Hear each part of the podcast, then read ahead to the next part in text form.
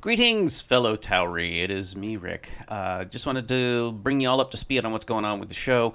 Um, you probably noticed we haven't put out a show in a little while. We were scheduled to record The Warrior uh, right after the Texas school shooting, and um, we were both pretty upset about that.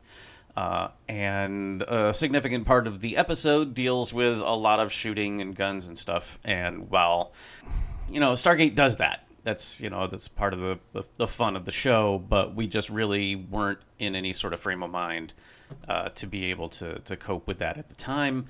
Uh, and then life got in the way, and uh, uh, I got very busy with the end of semester stuff. And uh, then Roe went on vacation, and so we are just saying we're gonna put the the month of June, put a pin in it, and we will be back at the beginning of July. We will record our first show. Coming back, we'll record The Warrior uh, on the 6th of July and hopefully get it to you that Saturday morning.